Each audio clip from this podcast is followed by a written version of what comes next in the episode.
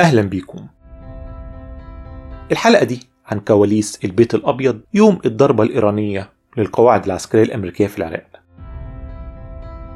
وده كان بتوقيت منطقتنا العربية فجر الأربع 8 يناير وبتوقيت الولايات المتحدة كان مساء يوم الثلاث 7 يناير. المعلومات في الحلقة دي من تقارير الجرائد الأمريكية خصوصا جريدة نيويورك تايمز والواشنطن بوست واللي عاوز يعرف معلومات أكتر ممكن يرجع لتقارير الجريدتين دول.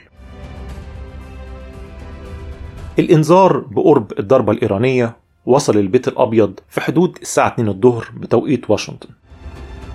وكالات الاستخبارات الأمريكية بعتت معلومات إن إيران هتنفذ ضربتها الانتقامية خلال ساعات. وفي وقت قليل انهمر سيل من الأخبار والتحذيرات بخصوص الأهداف المتوقعة. المعلومات الأولية اللي وصلت الأمريكان كانت عبر التنصت على الاتصالات اللي ما بين إيران وحلفائها في المنطقة وما بين القيادات العسكرية الإيرانية. إضافة لتحذير وصل أمريكا من الحكومة العراقية اللي اتبلغت بالضربة من الحكومة الإيرانية. والنقطة دي خصوصا في تضارب في المصادر الأمريكية. يعني في مصادر أمريكية بتقول إن العراق قالت لهم عن الضربة قبلها بساعات. ومصادر تانية بتقول لأ العراق حذرتنا قبل الضرب مباشرة وبالتالي تحذيرهم لينا ما كانش ليه أي قيمة.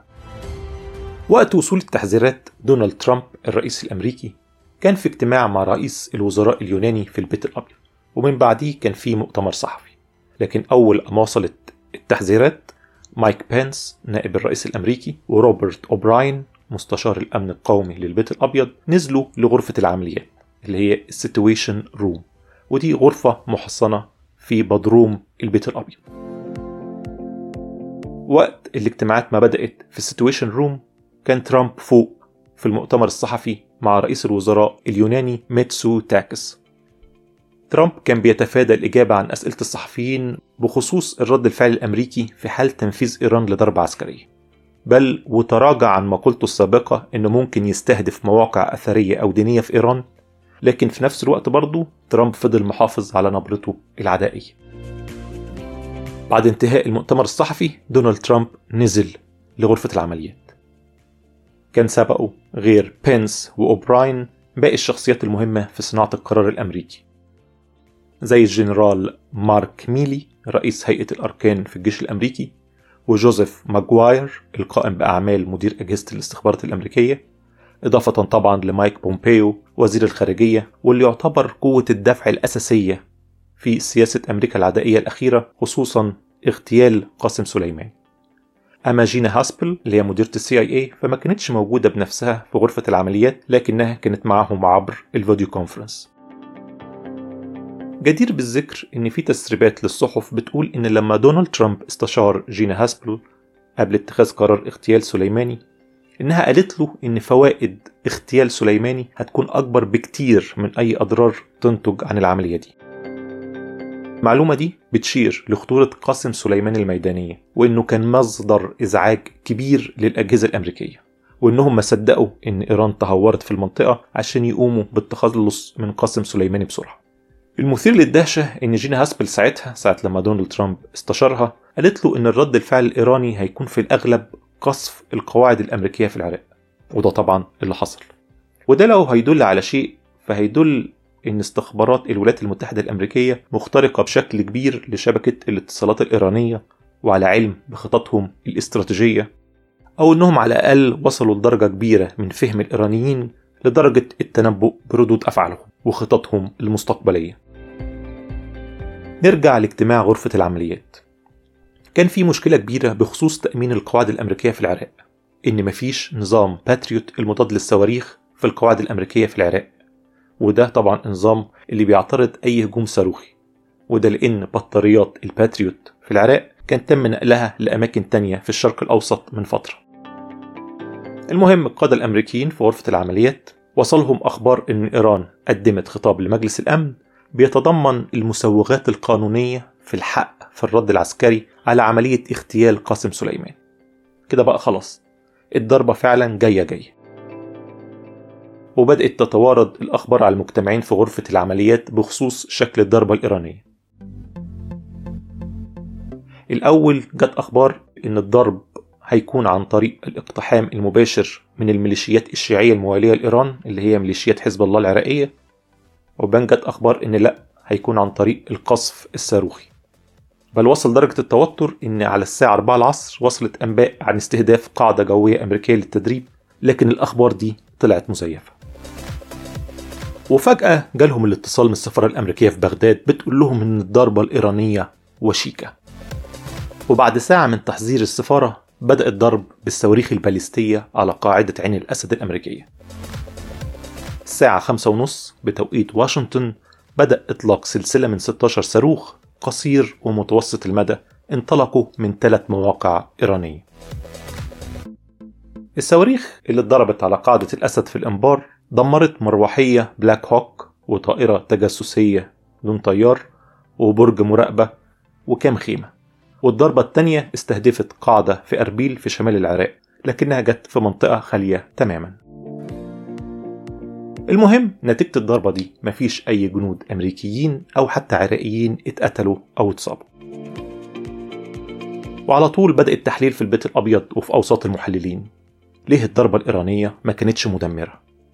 دونالد ترامب زي ما هيقول بعد كده في خطابه أرجع السبب إن أمريكا عندها أجهزة إنذار مبكر متطورة وإن دي هي اللي شافت الصواريخ الإيرانية وهي بتخرج من مخازنها وهي بتتعبى بالوقود وبيتم إطلاقها. وإن نظام الإنذار المبكر ده هو اللي أعطى الأمريكان فكرة عن اتجاه الصواريخ ومن ثم كان عندهم وقت كافي لإبلاغ القواعد الأمريكية المستهدفة وبالتالي الجنود لحقوا بسرعة يستخبوا في المخابئ الحصينة.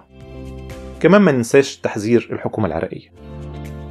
ممكن برضه يكون في سبب ثالث إن الهجمات الإيرانية ما كانش ليها تأثير مدمر وعنيف. بس كتير من القادة الأمريكان مش راضيين يعترفوا بيه وهو إن الإيرانيين تعمدوا إن رد فعلهم ما يكونش فيه أي إراقة دم أمريكي. وبالتالي ما يكونش فيه تجاوز للخط الأحمر الأمريكي المعروف اللي ما بيتهاونش في مقتل أي مواطن أمريكي. سبب عدم تقبل بعض القادة الأمريكيين للمنطق ده ناتج عن أمرين. الأول إن ده مؤشر خطير على دقة الصواريخ الإيرانية ناهيك عن معرفة إيران الدقيق لمواقع القوات على الأرض داخل القواعد الأمريكية. والإعتراف ده فيه مشكلة نفسية للأمريكان. عشان بكده بيعترفوا بتفوق إيران ونديتها العسكرية. والسبب التاني لرفضهم الفرضية دي خصوصا عند صقور الأمريكان في الإدارة وفي الجيش هو إنه بيدل على نية إيران لخفض التوتر في المنطقة وبالتالي إمكانية فتح قنوات للتفاوض بين أمريكا وإيران. في كل الأحوال الرأي العام الأمريكي من محللين وساسة ومتابعين وصلتهم الرسالة دي تحديدا خصوصا مع تويتة وزير الخارجية الإيراني جواد ظريف اللي قال فيها إن خلاص كده إيران خدت حقها ومش هتعمل حاجة تانية.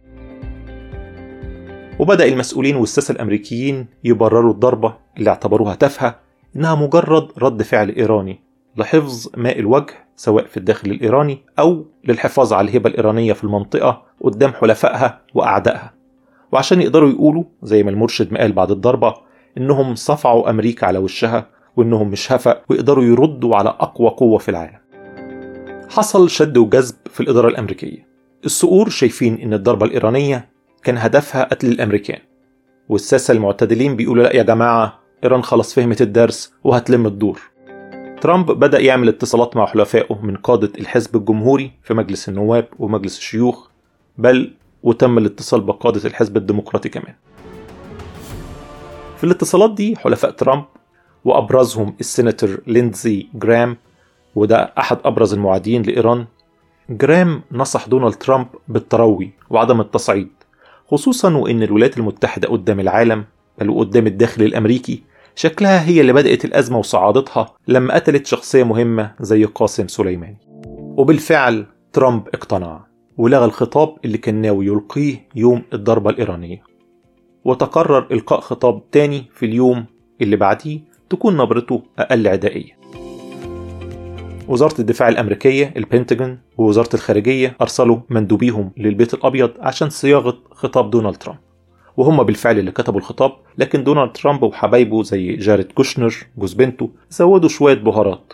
أهمها افتتاحية ترامب للخطاب واللي قال فيها إن طول ما هو رئيس مش يسمح أبدا إن إيران يكون عندها سلاح نووي.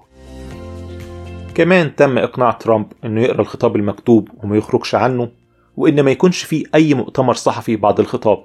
يعني خوفا من إن ترامب يخرج منه أي جمل عدائية تبوظ شكل الخطاب أو يتفهم منه إن الولايات المتحدة هتصعد أو تنتقم. الحلقة خلصت وأتمنى تكون الصورة وضحت لكم. وكالعادة في انتظار أسئلتكم وآرائكم ومقترحاتكم على صفحة فواصل ثقافية. تقدروا تزوروا الصفحة وتشوفوا التغطية للأزمة من أولها.